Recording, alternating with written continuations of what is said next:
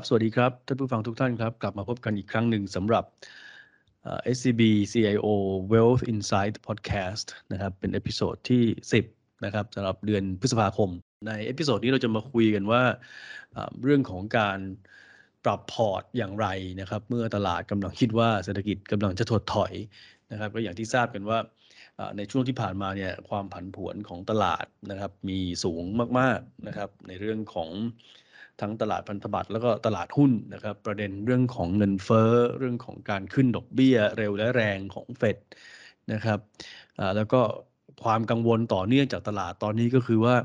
เฟดจะขึ้นดอกเบี้ยเร็วและแรง จนเศรษฐกิจรับไม่ไหวหรือเปล่านะครับก็เกิดเป็นเรื่องของความกังวลเกิดขึ้นว่าเศรษฐกิจเนี่ยนะครับกำลังจะเข้าสู่ภาวะถดถอยไหมนะครับ เดือนนี้เราคงมาคุยกันนะครับว่าจะ มีที่ไหนที่จะมีความกังวลสูงบ้างนะครับ หรือว่าที่ไหนที่อาจจะความกังวลน้อยกว่านะครับ แล้วก็เรื่องของเฟดตกลงจะเอายังไงนะครับ เฟดจะดูอะไรหลังจากนี้ที่จะส่งสัญญาณชัด ๆ ว่าโอเค ดอกเบี้ยเนี่ยมันควรจะขึ้นประมาณนี้พอนะ หลังจากที่มีการปรับคาดการการขึ้นดอกเบี้ยของเฟดมาตั้งแต่ช่วงปลายปีที่แล้วนะครับ ซึ่งอันนี้ก็ ต้องเรียนว่ามันมีความไม่แน่นอนในหลายปัจจัยนะครับ ในในเรื่องของเงินเฟ้อเนี่ยที่ทำให้ไม่ว่าจะเป็น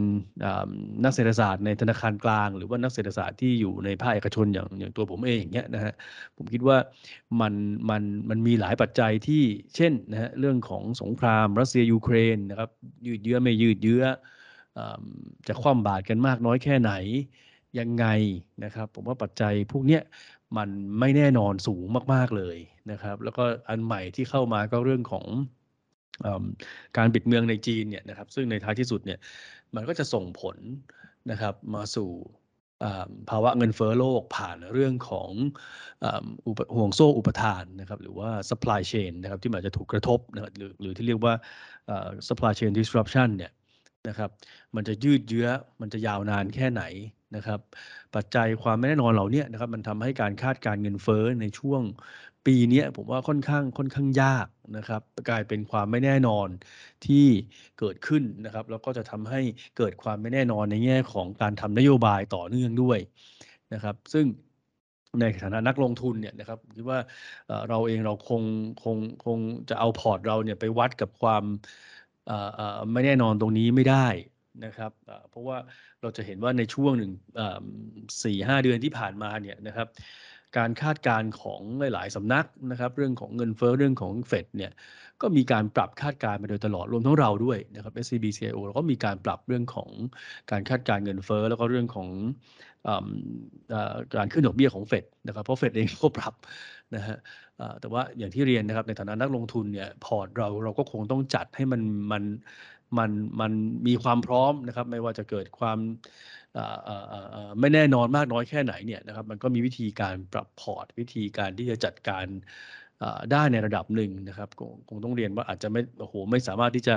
ปรับ port จนชนะตลาดได้ตลอดเนี่ยอันนี้ก็อาจจะค่อนข้างยากนะครับเพียงแต่ว่าให้ผลกระทบมันน้อยเนี่ยอันนี้มันมีวิธีซึ่งเราจะมาคุยกันในในในเดือนนี้นะครับอะก็ผมผมเริ่มจากเรื่องของ เฟดก่อนละกันนะครับ ก็อย่างที่ทราบกันดีนะครับ เฟดเขาก็ส่งสัญญาณนะครับ มาเป็นระยะเรื่องของการขึ้นดอกเบี้ยนะครับล่าสุดเนี่ยทางประธานเฟดก็บอกว่าหลังจากที่มีการขึ้นดอกเบี้ยไปแล้ว75 basis point ในปีนี้ใช่ไหมฮะมี 25 basis point ครั้งหนึ่ง50 basis point ครั้งหนึ่งเนี่ยนะฮะสองครั้งข้างหน้าเนี่ยโอกาสที่เขาจะขึ้นแบบ 50 basis point ต่อครั้ง นะครับ หลังจากที่ทำไปแล้วหนึ่งครั้งเมื่อการประชุมรอบที่แล้วเนี่ย น่าจะมีค่อนข้างสูงนะครับ เพราะฉะนั้นเราน่าจะเห็นการขึ้นดอกเบี้ย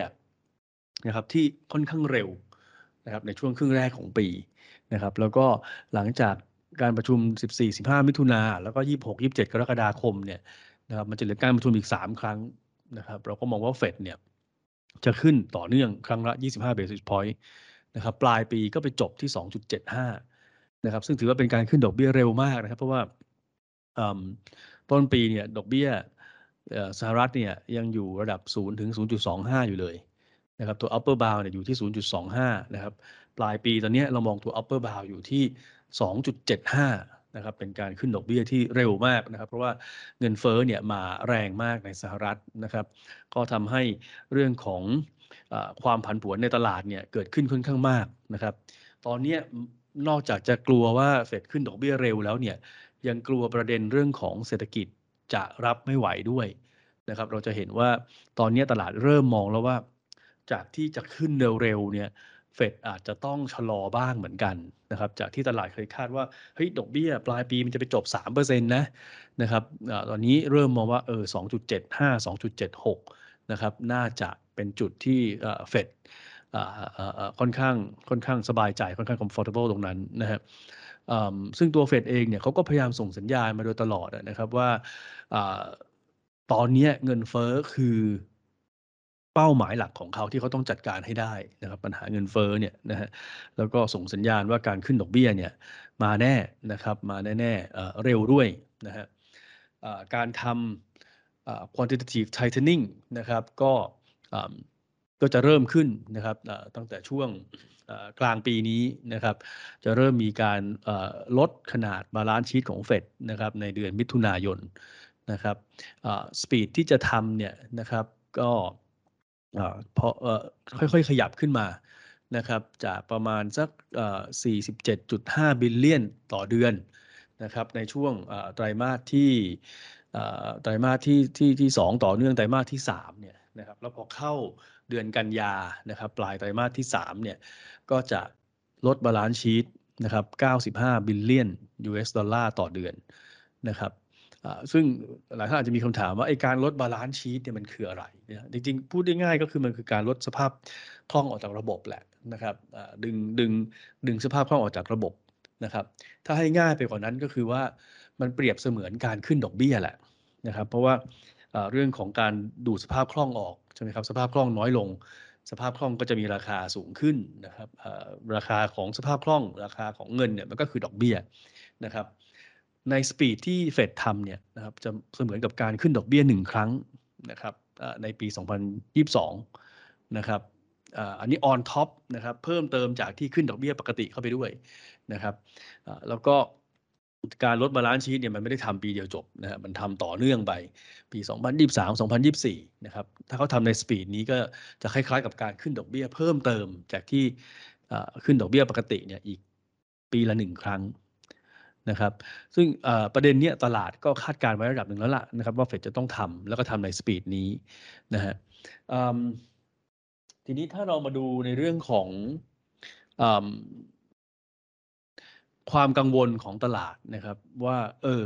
หลังจากที่เฟดจะขึ้นดอกเบี้ยเร็วแล้วเนี่ยนะครับตอนนี้ตลาดเริ่มคุยกันคำว่าเศรษฐกิจถดถอยใช่ไหมฮะส่วนนึงอาจจะมาจากเรื่องของตัวเศรษฐกิจอเมริกาเองในไตรมาสหนึ่งนะครับที่ออกมาติดลบเมื่อเทียบกับไตรมาสก่อนหน้านะครับทำให้ตลาดค่อนข้างกังวลว่าเอ๊ะตามนิยามนักเศรษฐศาสตร์เนี่ยเขาบอกว่าถ้าติดลบ 2 ไตรมาสติดเนี่ยจะเรียกว่า technical recession แล้วนะ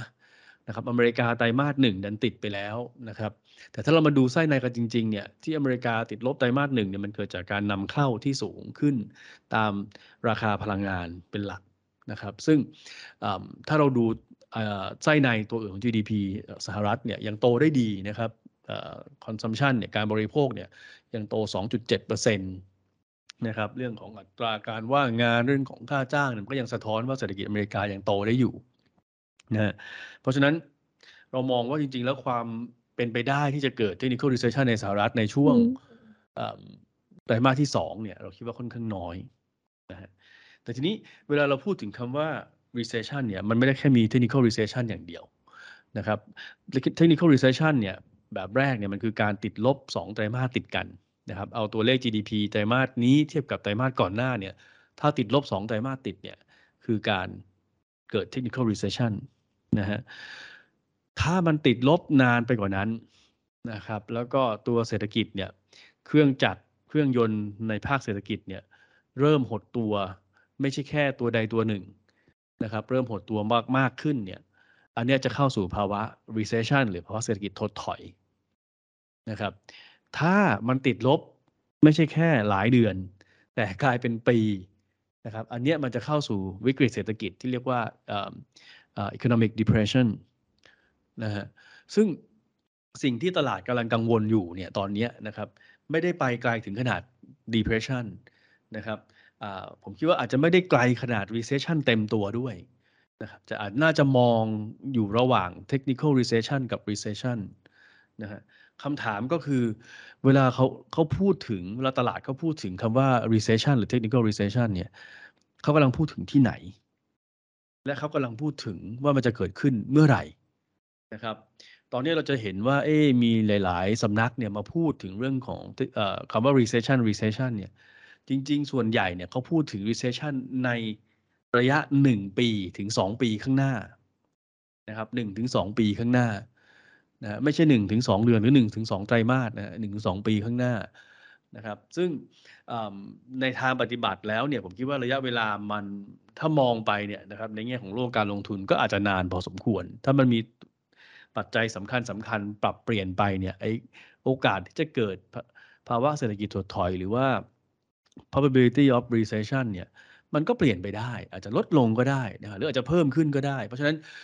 ผมว่าความกังวลเนี่ยมีนะครับเราเราเรากังวลเราเตรียมตัวไว้เนี่ยเป็นเรื่องดี แต่ก็ไม่อยากจะให้ แพนิคกันจนเกินไปนะครับตอนนี้ตลาดค่อนข้างแพนิคแต่เราเองเราต้องมีสตินะฮะอะทีนี้กลับมาตอบคำถามว่า ถ้ามองในแง่ของที่ไหนที่มีโอกาสเกิด technical recession เนี่ย จริง ๆ ตอนนี้สิ่งที่ทาง SCB CO เราประเมินนะครับ ก็คือว่าสหรัฐเนี่ยโอกาสค่อนข้างน้อยนะฮะยุโรปเนี่ยโอกาสมากกว่า เพราะอะไร เพราะยุโรปเนี่ยเขาเป็นทวีปที่ต้อง รับผลกระทบโดยตรงจากสงครามรัสเซียยูเครนไม่ใช่แค่เรื่องของราคาพลังงานที่สูงขึ้นนะครับ มันเป็นเรื่องของการขาดแคลนพลังงาน มันเป็นเรื่องของอการเรียกว่ายอดขายนะครับ หรือว่าการตั้งสำรองอะไรพวกนี้มันเกิดขึ้นจริงเลย มันเพราะว่ามันเกิดในในในในบ้านเขาถูกไหมครับ อีกปัจจัยหนึ่งที่ยุโรปอาจจะไม่ค่อยพร้อมเท่าไหร่ก็คือเรื่องของการขึ้นดอกเบี้ยนะครับยูโรโซนนี้ส่งสัญญาณชัดเจนขึ้นเรื่อยๆ แล้วว่าจากที่ บอกว่าจะขึ้นดอกเบี้ยเร็วที่สุดก็เป็นปลายปีนี้ตอนนี้อาจจะเริ่มขยับมากลางปีแล้วนะครับเพราะฉะนั้นมันกลายเป็นว่าการขึ้นดอกเบี้ยของยูโรโซนเนี่ยมันอาจจะเกิดขึ้นเร็วเร็วในขณะที่เศรษฐกิจเขายังไม่ค่อยพร้อมด้วยนะครับเพราะนั้นอาจจะมีประเทศในยูโรโซนบางประเทศเนี่ยที่ที่มีโอกาสที่จะเกิด technical recession ได้นะครับส่วนประเทศอื่นๆ ถ้าเรามองจีนเนี่ยนะครับเราคิดว่าโอกาสเกิด technical recession อาจจะไม่เยอะนะครับ แต่ว่าโอกาสที่ตัวเลข GDP ในไตรมาสสองที่จะออกมาต่ำกว่าที่ตลาดคาดเนี่ยนะครับ ออกมาหน่าผิดหวังเนี่ยค่อนข้างสูง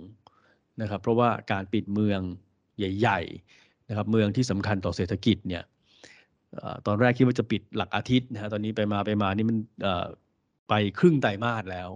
นะครับครึ่งไตรมาสสองเนี่ยนะครับก็ตอนนี้ก็มีข่าวว่าเดือนมิถุนาถ้าคุม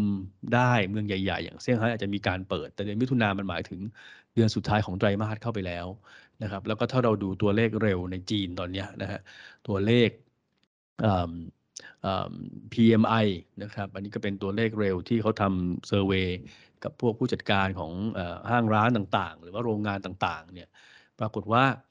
กิจกรรมทางเศรษฐกิจ ของเขาที่เขาประเมินเนี่ยนะครับมันอยู่ในช่วงของการหดตัว ไม่ว่าจะเป็นทางในภาคอุตสาหกรรมนะครับ หรือว่าภาคการบริการ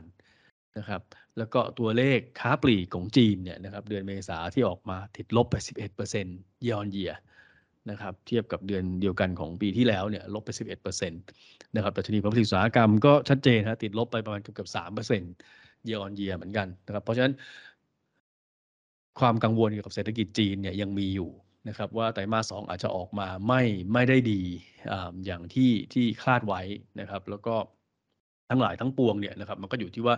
หลังจากนี้เนี่ยจีนจะประคับประคองเศรษฐกิจยังไงนะครับ มาตรการที่ออกมาอย่างที่เราเคยคุยกันนะครับผมอยากใช้คำว่าประคับประคองมากกว่า ไม่ใช่การกระตุ้นเศรษฐกิจ เพราะว่ามันเป็นเรื่องของการที่จะลดผลกระทบจากเรื่องของการปิดเมืองเข้มข้นนะครับสิ่งที่เราต้องตามอยู่กับจีนก็ยังเป็นประเด็นเดิมครับที่เรา ทำให้เราเนี่ยยังนิวทรัลหุ้นจีนมาตั้งแต่ช่วงต้นปีก็คือ zero covid policy นะครับเป็นยังเป็นตัวที่เราประเมินว่าเป็นตัว เรียกว่าเป็นตัวเป็นตัวเป็นตัวแคปเศรษฐกิจจีนไว้อยู่นะฮะเพราะว่าพอคุณไม่เจอเชื้อหรือว่าเชื้อลดน้อยลงเนี่ยคุณก็เปิดเมือง แต่ถ้าคุณเจอใหม่ คุณก็กลับมาปิดเมืองใหม่ เพราะนโยบายตัวนี้มันเป็นตัวครอบเศรษฐกิจจีนไว้อยู่นะครับทำให้เวลาจะฟื้นเนี่ยมันฟื้นได้ไม่เต็มที่สักที นะครับก็คงต้องมาลุ้นกันว่าเมื่อไหร่เขาจะยกเลิกนโยบายนี้นะครับซึ่งทาง SBCO เราประเมินว่าอย่างเร็วเนี่ยน่าจะเป็นช่วงไตรมาสสุดท้ายของปีนะครับหลังจากที่มีการเปลี่ยนผ่านเทอมของประธานาธิบดีสีจิ้นผิงเนี่ยจากเทอมที่ 2 ไปสู่เทอมที่ 3 เสร็จแล้วนะครับอะทีนี้เรามาดูกันว่า โอเค ภาพเศรษฐกิจเนี่ยเรื่องของคำว่าเศรษฐกิจถดถอยเราคุยกันไปแล้วนะครับว่าโอกาสในสหรัฐเนี่ยค่อนข้างน้อยนะครับ โอกาสในยุโรปมากมากกว่าสหรัฐนะครับ แล้วก็ตัวจีนเองก็มีเรื่องของการเติบโตที่อาจจะต่ำกว่าคาดนะครับทีนี้ถ้าเราหันมาดูตลาดมั่งตลาดคิดยังไงกับประเด็นนี้นะครับแล้วมันจะส่งผลให้เฟดเนี่ยต้องทำอะไรนะตัวตลาดเนี่ยถ้าเราดูเนี่ยนะครับราคาของหุ้น นะครับการดำเนินผลผลตัว equity index return เนี่ยนะครับผลตอบแทนของหุ้นเนี่ยในสหรัฐเนี่ยหรือว่าในตลาดโลกก็ตามเนี่ยมันมันมันมันมันตกลงมา ใช่ไหมครับหุ้นเนี่ยมันตกลงมาหุ้นสหรัฐเนี่ย S&P 500 Index เนี่ยจากจุดพีครอบที่แล้วเนี่ยจนถึงช่วงจุดต่ำสุดประมาณ 15%นะครับในภาคการเงินเขาจะเรียกว่า max drawdown นะครับลงมาจากจุดสูงสุดถึงจุดต่ำสุดเนี่ย max drawdown เนี่ยล่าสุดของปีนี้ประมาณ 15%มันใกล้เคียงกับตอนสมัยมีเทรดวอร์ระหว่างสหรัฐกับจีนนะครับมันต่ำกว่าสมัยโควิด อยู่เล็กน้อยนะครับ ตอนโควิดเนี่ย S&P 500 ติดลบลึกๆเนี่ยประมาณ 20%นะครับอันนี้ก็เป็นสาเหตุที่ทำไมตลาดถึงเริ่ม ใช้คำว่ามีความกังวลเรื่อง recession นะครับเพราะตลาดมันถูกบีบหนักมากนะครับหรือจะไปดู MSCI World Index เนี่ยนะครับก็ลบประมาณ 16%นะครับลบมากกว่าช่วงเทรดวอร์ด้วยซ้ำนะครับแต่ยังน้อยกว่าช่วงโควิด วิกฤตโควิดแรก ๆ อยู่นิดหน่อยนะครับอันนี้ก็เป็นสาเหตุที่ตลาดเริ่มกังวลแล้วว่า โอ้โหเฮ้ยถ้าเราดู correction นะครับดูการลงของหุ้นเนี่ยนะครับมันมันมันบีบหัวใจเราเหลือเกินนะครับ ซึ่งประเด็นเนี้ยเราคิดว่าตลาดเนี่ยก็จะมองประเด็นนี้ไปเรื่อยๆนะครับในช่วงสองสาเดือนข้างหน้าเนี่ยนะครับตราบใดที่ยังไม่ได้มีการเปลี่ยนแปลงที่สำคัญในแง่ของตัวนโยบายจากเฟดนะครับหรือว่ามีลักษณะที่ เป็น positive development นะครับเป็นการการการมีข่าวดีในตลาดอะพูดง่ายๆนะครับอย่างเช่นน้ำมันลงหรือว่าเฮ้ยจีนเลิกปิดเมืองแล้วเนี่ยนะครับตราบใดที่มันไม่ได้มีข่าวดีพวกนี้ออกมาเนี่ยตลาดก็จะยังกังวลกับคำว่า recession อยู่นะครับแต่ทีนี้มันจะส่งผลกับเฟดแล้วก็ตลาดพันธบัตรตลาดค่าเงินยังไงนะครับตอนนี้เราคิดว่าเฟดเนี่ยเริ่มดูตลาดเหมือนกันนะครับ คือมุมมุมมุมหนึ่งของเฟดเนี่ยแน่นอนเขาต้องพูดให้ชัดว่าเขาจะเอาเงินเฟ้อให้อยู่ สร้างความมั่นใจนะครับ จะใช้เวลานานแค่ไหนอีกเรื่องหนึ่งนะนะครับอาจจะไม่ได้ใช้เวลาแบบโอ้โหทำได้เร็วเพราะอย่างที่เรียนนะครับว่าปัจจัยที่มันทำให้เงินเฟ้อรอบนี้มันขึ้น มันมีหลายปัจจัยที่เฟดคุมไม่ได้นะฮะแต่ว่าเฟดเนี่ยผมว่าขาหนึ่งเนี่ยเขาจะบอกเราแหละว่าเขาต้อง เขาจะต้องจัดการเงินเฟ้อให้ได้นะครับ แต่อีกขาหนึ่งเนี่ยเขาคงเขาก็ต้องมองมองมองตลาดเหมือนกันว่าเอ๊ะตลาดรีสปอนส์ยังไงนะครับ โดยที่ตลาดเองก็เริ่มคิดเหมือนกันว่าเฟดเนี่ยหลังจากขึ้นปีนี้ 2.75 แล้วเนี่ยปี 2023 ถ้าดูตามดอทพลอตเนี่ยเขาต้องขึ้นอีก 3 ครั้งดอทพลอตล่าสุดที่จะออกอที่ที่ออกมาแล้วนะครับ จะขึ้นอีก 3 ครั้งเนี่ย แต่ตอนนี้ตลาดเริ่มมองว่าเฟดเนี่ยอาจจะต้องมีการหยุดการขึ้นดอกเบี้ยในช่วงต้นปีเหมือนกัน นะครับ แล้วถ้าเราดูผลตอบแทนพันธบัตร 10 ปีสหรัฐทุกวันนี้นะครับ จากที่เคยวิ่งไปที่ประมาณสักสามเปอร์เซ็นต์เนี่ย ตอนนี้เริ่มชะลอแล้ว อาจจะมีลงมาบ้างนะครับ 2.9 2.8 นะครับ แต่ก็จะวิ่งอยู่ประมาณเนี้ย 2.8 ถึง3เปอร์เซ็นต์นะครับ เริ่มชะลอไออาการแบบนี้มันหมายถึงว่าตลาดเองก็เริ่มคิดเหมือนกันว่าเออเฟดเนี่ยเขาอาจจะต้องคือดอกเบี้ยปีนี้คงขึ้นชัดแหละนะครับ จบที่ 2.75 ถึง 3%ประมาณเนี้ยนะครับเรามอง 2.75 นะครับแต่มันก็จะการคาดการณ์มันก็จะวิ่งไปวิ่งมาเนี่ยของตลาดเนี่ยประมาณ 2.5จุด2.75 ถึง 3%เนี่ยนะครับแต่ตลาดพันธบัตรตอนนี้เริ่มนิ่ง ๆ แล้วเหมือนกันว่าเออมันอาจจะขึ้นไปมากกว่านี้ ไม่ค่อยได้แล้วนะนะครับหรือว่าตลาดค่าเงินเนี่ยดอลลาร์สหรัฐ ตัวดอลลาร์ US ดอลลาร์อินเด็กซ์เนี่ยนะครับมันขึ้นมาตลอดเลยจากประมาณสัก 90ช่วงจริงช่วงต้นปีปีนี้อยู่ที่ประมาณ 90 ต้นๆเท่านั้นเอง นะครับวันนี้วิ่งขึ้นมาประมาณร้อยสองถึงร้อยสี่นะครับส่วนหนึ่งมาจากเรื่องของเฟดขึ้นดอกเบี้ยนะแต่อีกส่วนหนึ่งเนี่ยที่เราประเมินก็คือว่าตลาดเองเริ่มหาสินทรัพย์ปลอดภัยอยู่แล้วตอนนี้เริ่มหาเชลเตอร์แล้วนะครับซึ่งดอลลาร์เนี่ย US ดอลลาร์เนี่ยมันคือ safe haven currency นะครับยังไงก็ยังเป็นอยู่ นะครับอาจจะมีความสำคัญน้อยลง แต่มันก็เป็นเป็นหนึ่งในเงินสกุลหลักที่เวลาที่มีความเสี่ยงในตลาดการเงินโลกมาก ๆ เนี่ยก็จะเป็นที่พักพิงเนี่ยเป็น shelter อยู่เราเห็นว่าอันเนี้ยนะครับตัวดอลลาร์เนี่ยมันก็ขยับขึ้นมาค่อนข้างค่อนข้างมากนะครับแต่มันจะขยับขึ้นไปได้มากกว่านี้หรือเปล่าเนี่ยนะครับอันเนี้ยเราเราเราเดี๋ยวเรามาคุยกันนะครับในช่วงท้ายนะครับมันจะมี implication กับเรื่องค่าเงินบาทของเราด้วยนะครับอะทีนี้เรื่องของ ความผันผวนทั้งหลายทั้งปวงนะครับ ทั้งในแง่ของตลาดพันธบัตรแล้วก็ตลาดค่าเงินนะครับ ที่เกิดขึ้นเนี่ย บวกกับเรื่องของการขึ้นดอกเบี้ยเนี่ยนะครับ มันจะมามีผลทำให้ภาวะการเงินของสหรัฐเนี่ย มันตึงตัวขึ้นนะครับ ซึ่งในตลาดเนี่ยมันมีตัวเลขนะครับที่เขาจะเอาเรื่องของดอกเบี้ย เรื่องของอัตราตอบผลตอบแทนพันธบัตรนะครับ เรื่องของ ความผันผวนนะครับในตลาดหุ้นในตลาดพันธบัตรพวกนี้นะครับหรือว่าตัวส่วนต่างระหว่างหุ้นกู้กับกับพันธบัตรรัฐบาลนะฮะเอามาทำเป็นดัชนีตัวหนึ่งที่เรียกว่า financial condition index นะครับภาษาไทยเราเรียกว่าดัชนีภาวะการเงินนะครับ ซึ่งดัชนีภาวะการเงินเนี่ยมันจะมีเขาจะวัดเทียบกับค่าเฉลี่ย นะว่าช่วงนี้มันตึงตัวหรือมันผ่อนคลายเมื่อเทียบกับค่าเฉลี่ยครับวันนี้นะครับเฟดเพิ่งขึ้นดอกเบี้ยไป 75 basis point เนี่ยแต่ว่าสิ่งที่เกิดขึ้นในตลาดหุ้นตลาดพันธบัตรพวกนี้นะครับ มันทำให้ภาวะการเงินเนี่ยมันตึงตัวขึ้นมาแล้วนะครับหลังจากที่มันผ่อนคลายมาตลอดตั้งแต่มีวิกฤตโควิดนะครับมันเริ่มมันเริ่มตึงตัวขึ้นมานะครับคือคือต้องเรียนอย่างนี้ช่วงเกิดโควิดแรก ๆ เนี่ย ภาวะการเงินตึงตัวมากนะครับเราเฟดก็ลดดอกเบี้ยลงไป ลงมาเหลือติดศูนย์เปอร์เซ็นเนี่ยนะครับเกือบเกือบศูนย์เปอร์เซ็นต์เนี่ยศูนย์ศูนย์จุดสองห้าแล้วก็มีการออกมาตรการอะไรต่างภาวะการเงินมันก็เลยผ่อนคลาย ผ่อนคลายมาตลอดจนกระทั่งปีช่วงปลายปีที่แล้วแล้วแล้วก็ต่อเนื่องมาถึงปีนี้นะครับช่วงปัจจุบันเนี่ยเดือนสี่เดือนห้าเนี่ยนะครับ เริ่มกลับมาตึงตัวนะครับ ตึงตัวระดับใกล้เคียงนะครับ เมื่อเทียบกับค่าเฉลี่ยนะฮะใกล้เคียงกับช่วงปี 2018 ปลายปี ซึ่งช่วงนั้นเนี่ยเป็นช่วงที่เฟดขึ้นดอกเบี้ยรอบที่แล้วถึงจุดสูงสุดที่ตัวดอกเบี้ยของสหรัฐเนี่ยอยู่ที่ 2.5%นะฮะอันเนี้ยก็เป็นตัวที่ทำให้ เราเชื่อว่า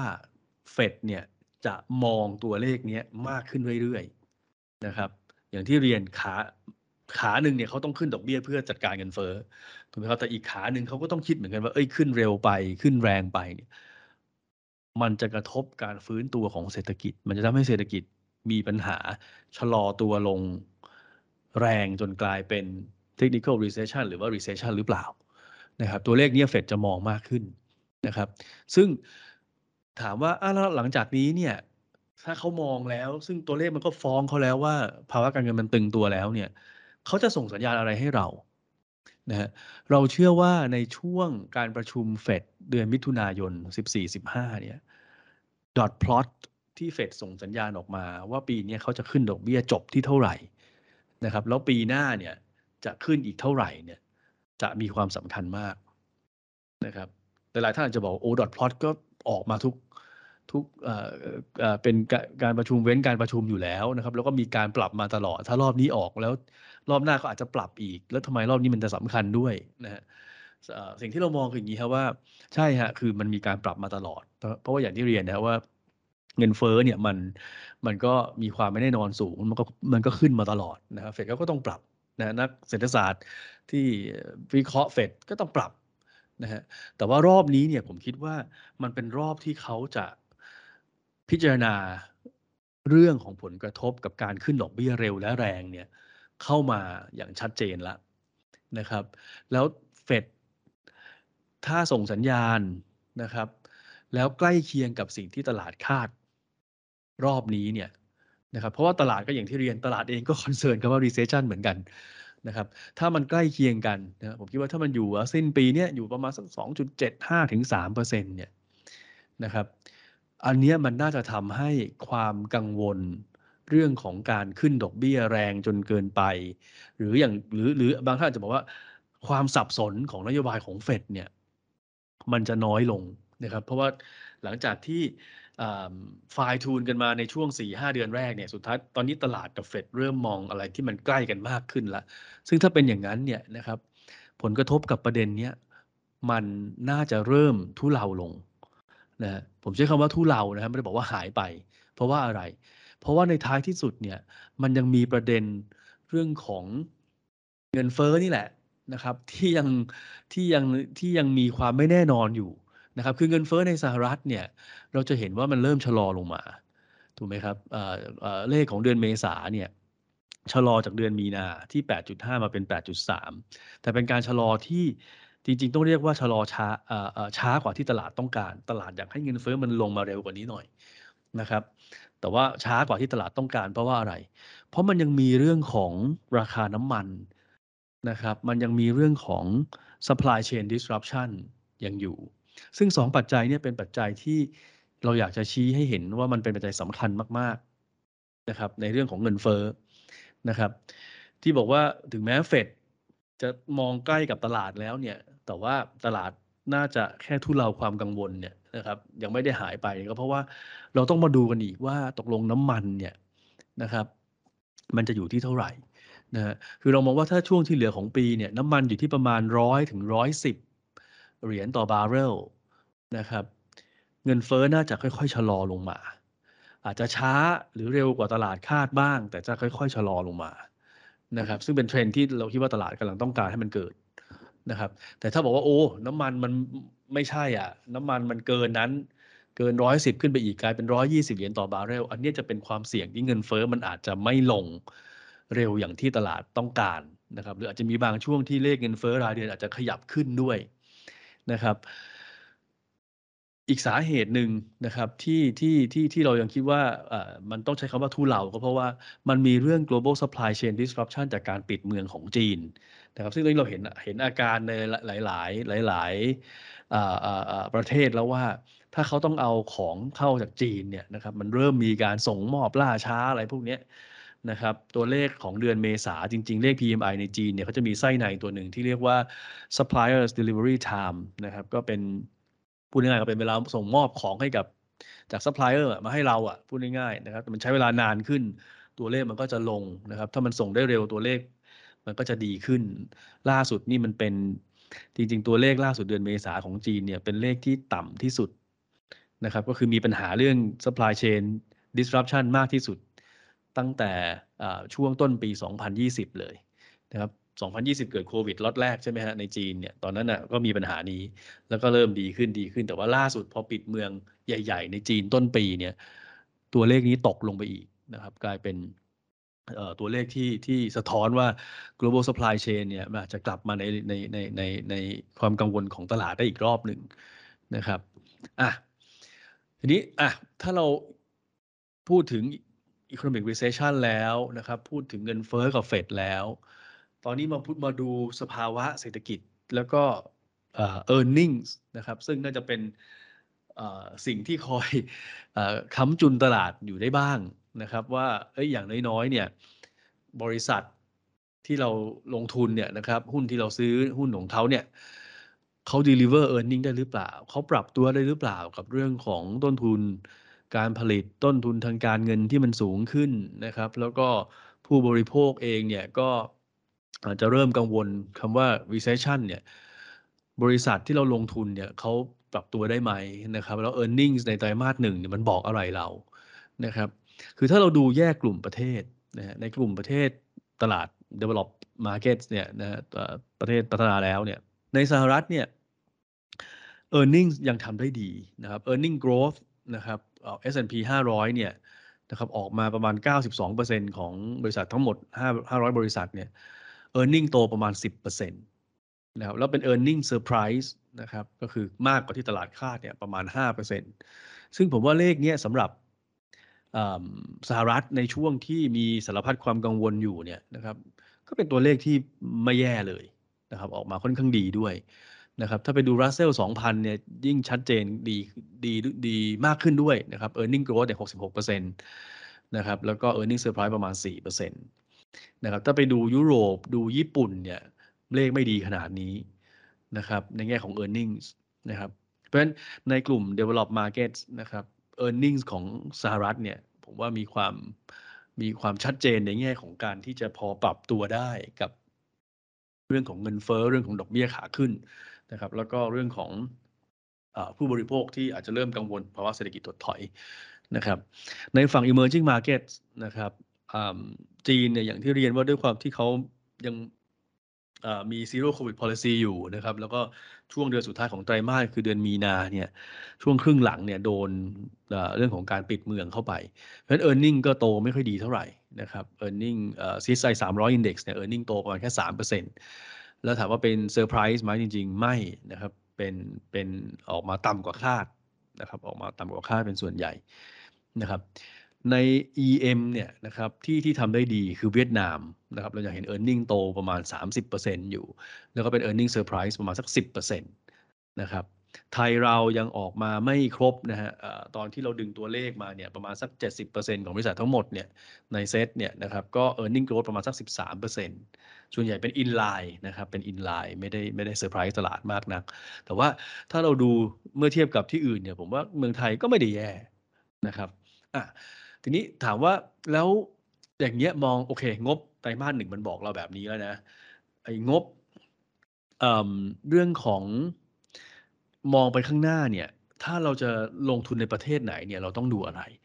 นะครับใน develop markets เนี่ยผมจะเน้นว่าใครที่สามารถส่งผ่านต้นทุนที่มันกำลังขยับสูงขึ้นได้นะครับ ไปให้กับผู้บริโภคเนี่ย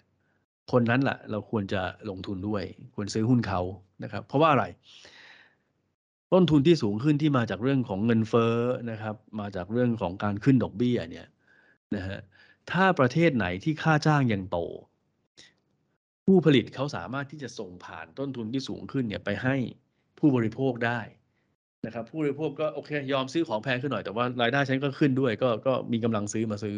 นะครับเพราะฉะนั้นอัตรากำไรนะครับ หรือว่าตัว profit margin ของผู้ผลิตเนี่ยมันจะไม่ถูกบีบลงมาเยอะมากนะครับ ซึ่งตอนนี้ถ้าเราดูเนี่ยในสหรัฐเนี่ยมันเป็นอย่างนั้นอยู่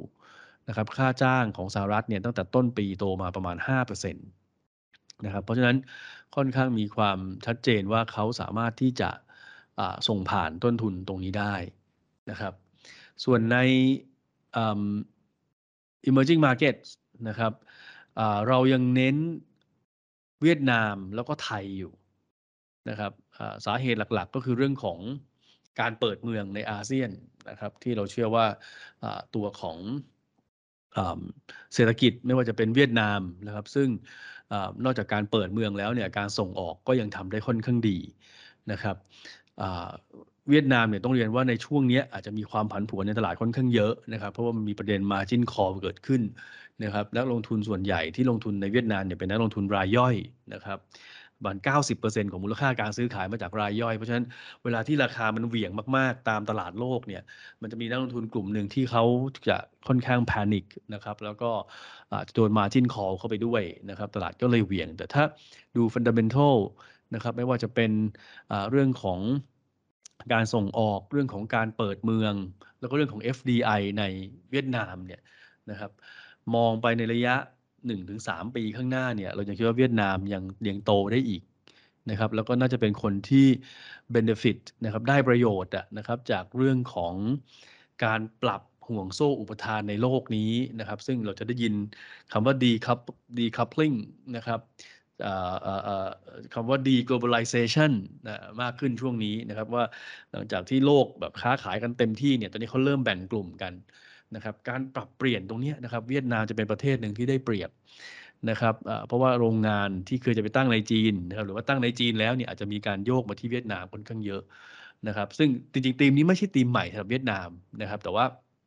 มันยังเป็นธีมที่ออนอยู่มันยังเป็นธีมที่เกิดขึ้นอยู่นะครับเราก็เชื่อว่าเรื่องส่งออกเรื่อง FDI นะครับเรื่องเปิดเมืองเนี่ยมันจะทำให้อุปสงค์ในประเทศของเวียดนามเนี่ยมันก็ปรับดีขึ้นนะครับ เพราะฉะนั้น ผลประกอบการของบริษัท ซึ่งจริงๆไตรมาสหนึ่งมันก็บอกเรานะครับว่าเขายังทำได้ดีนะครับ อันนี้เราก็เลยยังชอบเวียดนามอยู่นะครับ แล้วล่าสุดเนี่ยเรามีการปรับไทยขึ้นมานะครับจาก slightly positive เป็น positive นะครับสาเหตุหลักๆของบ้านเราเลยก็คือว่าเราเชื่อว่าการเปิดเมืองเปิดประเทศของบ้านเราเนี่ยนะครับมันไปถึงจุดที่เราจะไม่กลับไปปิดเมืองปิดประเทศแบบอีกแบบเดิมอีกแล้วนะครับ เพราะฉะนั้นเครื่องจักรหลักนะครับเรื่องของท่องเที่ยว ทั้งในและก็จากต่างประเทศเนี่ยนะครับมันถูกจุดขึ้นมาแล้วนะครับสตาร์ตติดขึ้นมาแล้ว แต่การสตาร์ทของของเครื่องจักรท่องเที่ยวบ้านเราเนี่ยต้องเรียนว่าอาจจะไม่ใช่สตาร์ทแล้ว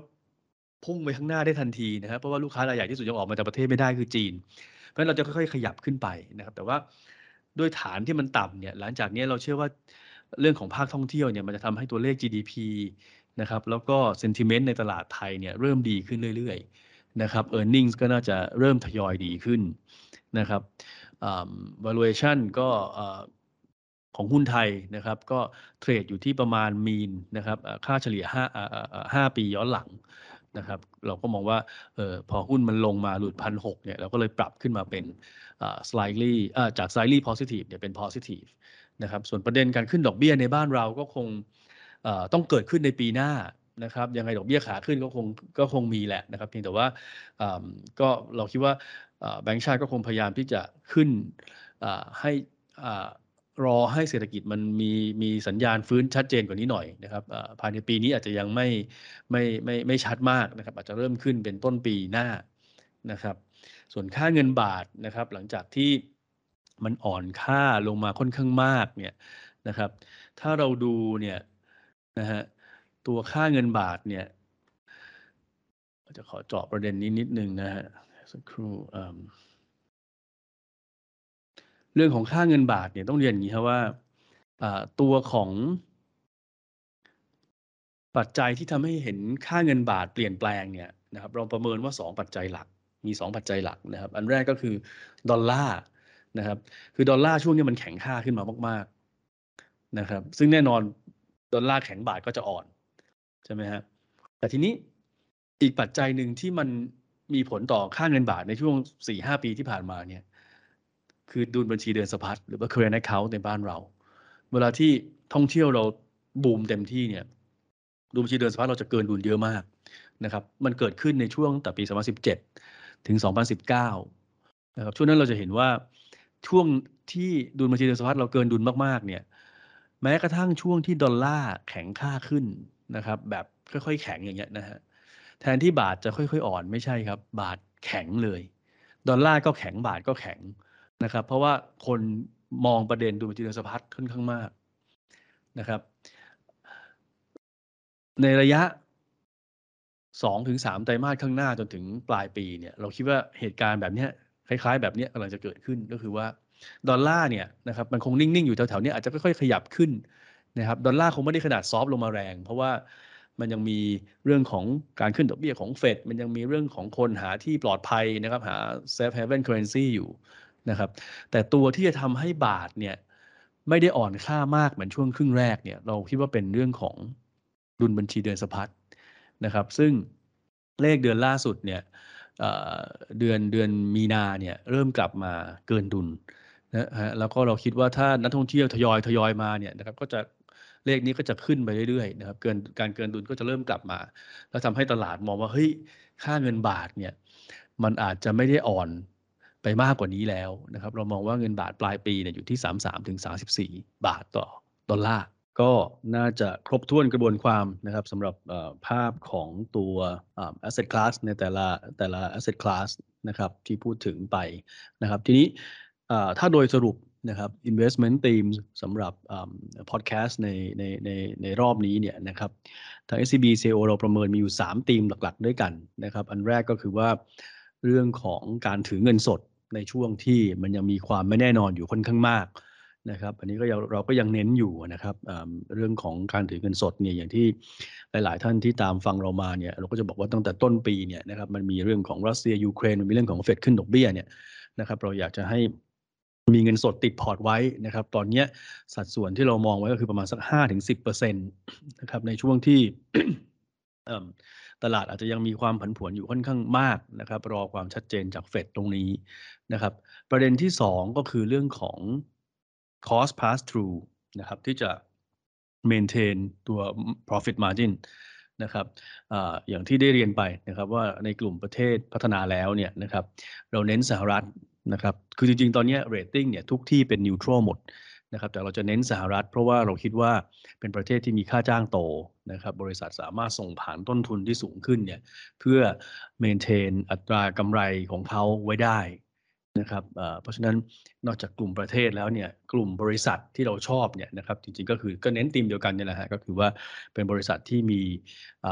profit margin ที่ค่อนข้างแข็งแกร่งนะครับ แล้วก็มี ขาย product เนี่ยนะครับสามารถที่จะส่งผ่านต้นทุนให้กับผู้บริโภคได้นะครับอ่าธีมสุดท้ายธีมที่3นะครับคือเรื่องของ reopening อาเซียนนะครับอ,อันนี้ก็เป็นสิ่งที่ใกล้ตัวเรานะครับเราคงเห็นชัดอยู่แล้วว่าตอนนี้บ้านเราเนี่ยเปิดเมืองเปิดประเทศเต็มที่นะครับในอาเซียนนะครับรอบๆเราเนี่ยก็ทำเช่นเดียวกันนะครับเพราะฉะนั้นในแง่ของการฟื้นตัวของอภาคเศรษฐกิจ นะครับเเรื่องด้านการท่องเที่ยวนะครับ เรื่องอุปสงค์ในประเทศเนี่ยก็คงจะทยอยตามมานะครับแล้วก็ประเทศไหนที่มีความสามารถในการส่งออกที่ค่อนข้างโดดเด่น อย่างเช่นเวียดนามก็จะได้เรื่องส่งออกไปด้วยนะครับ เพราะฉะนั้นในธีมเนี้ยเราจะเน้นหุ้นเวียดนาม แล้วก็หุ้นไทยตามลำดับนะครับก็น่าจะครบถ้วนกระบวนความนะครับสำหรับ episode นี้นะครับ ก็ต้องขอขอบคุณทุกท่านที่ติดตาม